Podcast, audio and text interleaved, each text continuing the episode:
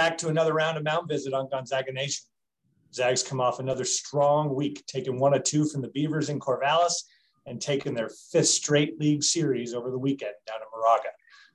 Let's welcome Zag pitching coach Brandon Harmon back to the show to give us a recap of last week and a glimpse into the clubhouse as we embark on the season's longest homestand starting this weekend. Brandon, welcome. Thanks, Mike. Fired up to be back. I know it's nice. It's nice to have you back. You know, now our show our show is old enough that we can have repeat guests, which I love. That's good. Uh, you know, um, obviously, um, uh, a, a, past seven days that has um, been a little um, more complex, a little heavier than we're, we're going to get into on the show. But uh, your boys, your roster, the Zags keep on showing up every single week. Last week, we uh, we walked into Corvallis and we beat them on Monday night. You know, uh, split the series at Corvallis, which I always say if you go on the road and you're playing a top 10 team, and uh, uh that, that's a massive win for the program. Um, and so tell us a little bit about how it was to go into Corvallis on Monday night and knock them off. Yeah, I mean, we've that's been a program that we've had some really good battles with here over the years, and, and we we match up with them decently. And um, I think we talked the first time they got after us good opening weekend, and so um, go down there for a two game midweek, which is midweeks are always a little bit tricky. And, you know, I think that's, that's tough maybe for some people outside of the college baseball realm to, why wouldn't you just throw your best guy on that night? But, you know, we're, we're set up to be, you know, your best guys go Friday, Saturday, Sunday. And um, so you're going in there with some of the, maybe your middle, middle relievers and guys that have, you know, smaller roles. And we had some guys really step up on that Monday night. We got, it was kind of back and forth. I think both, both dugouts were like, holy cow, this is going to be a bloodbath on both sides. I think, you know, I think it was five to five after a couple innings there, or six to six, and then, you know, Jacob Rutherford comes in, who hasn't had a huge role for us yet this year, and just really settles things down. I think he went four and a third, gives up one run, um, and then Nico Zeglin comes in behind him and and just shut it down for the last three innings, and it, it was big. You go on the road in a that's a great environment down there at Oregon State. I mean, they really have a fan base and to go in there and get a win, and they're obviously have have their ranking. I think they're as high as number two, and mm-hmm. that ends up being our highest highest win ever over a ranked team, which is that's a nice little feather in our in our guys' caps. And um, but it wasn't something that you went in there and you felt intimidated by at all. You know, we, we, can play with those guys, and we're on we're on that stage as well. And so, um, and then you know, they things didn't quite go our way the next night, but we competed well against you know came out with a big a big inning to start things off, and we just couldn't keep it going. Um, mm-hmm out, uh, coming out of Corvallis. No, I'll, I'll tell you, you, watching Jacob Rutherford throw the ball the way he did in an environment like Corvallis for a kid that really hasn't found himself, uh, I thought was just a little bit another feather in our cap, right? As we go down to playoffs, the big thing that, you know, obviously a pitching coach has to focus on, right, is pitching depth. And to know that we've got Nico Zeglin, who's starting to throw the ball really, really well coming off the injury from last year. Now you got a guy like Rutherford who's starting to show up in big moments. That's got to give you some confidence.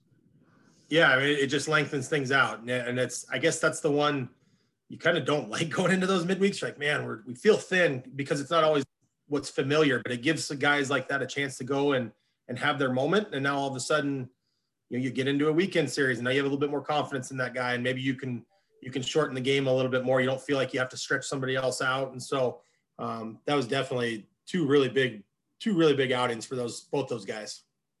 Yeah, I'm starting to really like Nico's really coming on strong for the year. I mean, to watch his outings, I know he threw last night at in Pullman for a short stint, but the moments that I've been, been able to see him with my own eyes, that that changeup is working extremely well. Yeah, he's. I, I think that's one storyline that we we haven't even really talked about even as a staff, but we're talking about a kid who had a, a lot of, I think he had six wins for us last year in a midweek middle reliever. He breaks his leg on a comebacker. I mean, that's in all the crazy exactly. in the last 18 months. So he was a little slower starter, missed all the fall. Um, but he's starting to hit his stride. And he is, he's got a Bugs Bunny changeup. It's not an electric fastball, but man, it's, it's a, it's a fun pitch to watch. Gets a lot of swing and misses. Oh, I know. We were listening to Huddy and Hertzy on the radio last night. I was watching the feed on the on my iPhone, and then I was listening to the radio with Hertzy and Huddy, and uh, uh, Hertzy's in love with that changeup. Yeah. I think he called it like three or four times over the radio. Yeah. Why not throw it? Yeah. Uh, it's one of those ones you, you have an idea it's coming and you just it's got it's just it, it hits a wall and it just stops. It's a, it's a good pitch.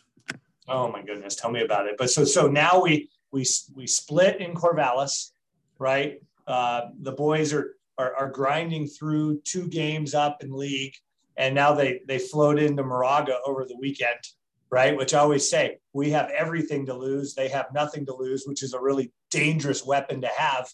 Uh, and the last time we spoke on this podcast, uh, we were talking about how uh, the pitchers were throwing better than the numbers might um, show them to be. Uh, we saw three great starts down at Moraga. How, give us a little bit of a rundown of how how we came out of there winning that series. Yeah, um, I mean Friday night, Gabriel Hughes was as advertised, right? He's getting a lot of and a lot of a lot of mock drafts already starting to have him, you know, as high as the first round, and um, that was first round stuff on Friday. And he punched out 13 and seven innings, and it was it was dominant, and it was it was fun to watch. It was fun to be on the on the side of with him that, that day, and we did enough offensively to, to separate. And um, and then Saturday was just wasn't our day. We had, we had a couple opportunities early um, to score some runs and uh, tip our cap to the, their starter, and we ended up you know we scored two in the top of three, and we ended up giving them three right back there in the bottom of two, which was um, that, that was a little bit frustrating. We just we couldn't get it going off them, and, and their reliever came in and did a nice job, and so you know we didn't hang our head after that, and that's the one thing is you, are right. That team down there was they're well coached. They're playing hard. Their record doesn't necessarily maybe show what what they're able to do, but they're right. They they got just as many scholarships as we do, and they're showing up. And um, you know, Sunday was uh, a big day. I know we're not going to talk too much into it, but it was there. There was a lot riding on Sunday, and so we went out there, and uh, man, it was it was a, a. And, and Owen Wild, the young pup who's really stepped up for us, just gives us a phenomenal start um, and then went to our two, you know, pillar pillar of relievers. You know, Brody Jessee shut down seventh and eighth, and then you know we got our we got our veteran in there in the ninth, Michael Spellis, and we you know we have a two run lead, and um, he was pitching with a little bit of an extra chip, and he punches out the side right there. It was pretty emotional, and um, but just from a baseball standpoint too, you get out of there on the road with, with you win two out of three, and you know you could be a little disappointed that you know maybe you didn't sweep that team, but the formula to win this league is you you just keep winning series and you just keep taking care of business and um, you know and, and, we we definitely feel like hey we're playing all right. We're you know I, I, say we're playing all right. We're ranked number 12 right now in the country. We think there's another gear or two in there that we just haven't really been clicking on all cylinders yet for the last two or three which is i think a good thing. I think when we put it all together here and um, we're going to get hot here down the stretch and, and and i think we're going to you know be able to go even get another you know another gear so. I'll tell you man when obviously um, as heavy as weekends can get um, to wake up on Sunday uh, with the youngest roster in the WCC, and I'll do my best to keep it together here. Um, if there's one word that describes the roster, it's determination. I mean, that there's just perseverance, determination. They are, um, uh, they are, they have a plan. They're sticking to that plan, and they've been able to repeat it over and over again. And to hound on the, the youngest roster in the WCC on a weekend like we just had, um, where the, the, program's dealt a, a tragic blow. Um, uh, uh, that that has to make you proud as a coach to know that this young roster is able to compete with what we that noise and still stick to what their plan is, and that is to win league. Yeah, I mean, it, the, the, one thing you, you're very proud of them, and you're you're extremely proud of our leaders on that team. We do. We have we have a lot of new faces, but we have some guys that have been in in the trenches, you know, for for a while. The Grayson Sterlings, the Jack Max, um, Tyler Rando. I you know I talked about Michael Spellisy and mm-hmm. guys that um, you know we talk about. We just just keep showing up and keep doing your deal and, and don't ride that roller coaster. And and yeah, that, that was a big roller coaster on Saturday. I mean, if we're if we're being honest with each other, um, but they were able to compartmentalize it and, and show up on Sunday. And I think we were all probably putting a little bit more um, pressure on ourselves than maybe you normally would on a Sunday. Sundays on yeah. they are they're pressure packed as it is, but uh, but our guys they they did and they, and they played for each other, and that's our our big thing is just keep showing up for each other and and you know enjoy these moments when you always the season's already flying by and you start to hit where you know you're going to have single digit regular season games left here. I think after this weekend. Mm-hmm you have with this team. You have, you know, moments with other players at certain points, but with this team, we only have so many moments left. And so just enjoying each other and and and showing up and competing for each other is kind of a you know what we're hanging our hat on right now. Yeah, a little, little bit of bad luck down in down in Pullman last night. I always say that if that's going to be a, a loss on the road, that that's not an awful way to lose. And you know, to when you're thinking about it, Wazoo's in the top 100 RPI right? They battled well. They came off the University of Oregon series playing pretty good, feeling pretty confident. So we just couldn't find our way there. Uh, but I don't think that derails us in any way because we're we're about to run into the LMU Lions this weekend, right? Yep. And it's uh, yeah, they're tied for second in league. They're two games behind us, tied with the Toreros. But if you look at stats and you look at and you look at games, I think it's a little bit of a tale of two totally different stories. But maybe give us a glimpse of what you're looking to do going into LMU. Well, they're they're a team that I give their their their team and their coaching staff a ton of credit. You know, coming out of the non-conference, they were they were struggling, and they have they've hit their stride in league play. Um, they've been extremely tough. I think there's at least two or three games where big big margins where they're down going into the last three innings, and, and they keep fighting and keep battling.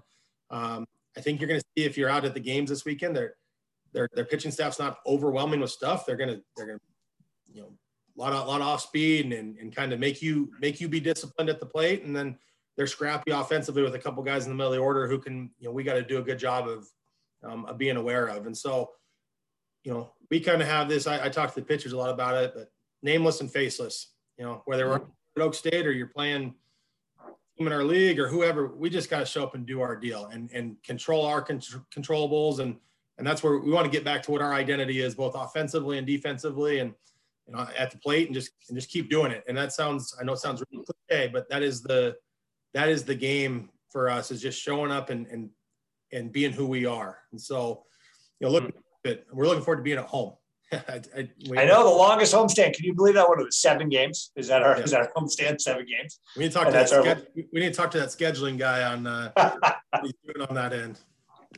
No, but uh, I mean, you look at it, right? LMU uh, 37 home runs, right? And you look at that one stat and you go, oh my, right? Compare it to our 17, right? You look at that, that those are pretty legit power numbers. But then as a pitching coach, you also look at their, their strikeout ratio, right? And you start to say to yourself that uh, I'm excited to watch what uh, our starting rotation and our bullpen can do against a team like that, especially at home. Uh, as we creep into the final chapters of league play before we get into the WCC championship. So uh, uh, it'll be exciting to see what we what, what we have in store for us at home. Yeah, we're we're looking forward to it. Like I said, we're we're hopefully uh, you know our last homestand had a little bit of snow. Um, I think that deterred fans a little bit. I think this one uh, we're supposed to have good weather, so we're really looking forward to to playing in front of our people. So, and we're getting our rings tomorrow. Did I hear that? You guys are getting your rings. You're doing a ceremony. They are, and it, like everything in this whole COVID era, um, our 2021 championship ring showed up about four and a half months later than they were supposed to. Usually would have back in January, um, but they're here. Um, and so we, uh, you know, we're going to give them to their 2021 team uh, tomorrow night. And I, I, I, know we weren't going to go down this path, but I will say one, one special thing um, was, was able to, was able to deliver coach Evans his 2021 championship ring um, last Thursday. And so that meant a lot to us as a program. Um, and I can't tell you how proud he was. That was a that was a special moment that uh, we'll have together forever. And so um, we're just gonna keep showing up for each other. That's that's our message. Yeah, no, absolutely. And I know as I we'll we'll kind of leave it at this, uh, Brandon, that uh, uh, go get another series win, right? More importantly, play for eight. Yeah. Right. Get the job done, get the deal done, as he would say. Yep. And uh, uh, here's to continued success for the number 11 Gonzaga Bulldogs. Thanks a lot, Brandon. Thanks for being on the show today, man. Thanks, Mike. Appreciate you.